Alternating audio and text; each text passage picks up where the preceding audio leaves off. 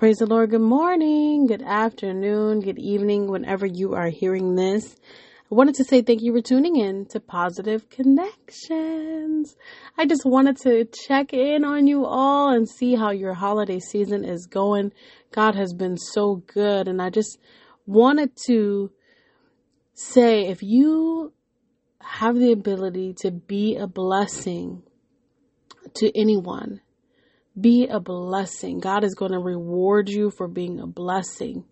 His word says so. So I just wanted to check in on you and see how you all were doing, but I also wanted to send you some encouragement and let you know that God is with us even during this holiday season.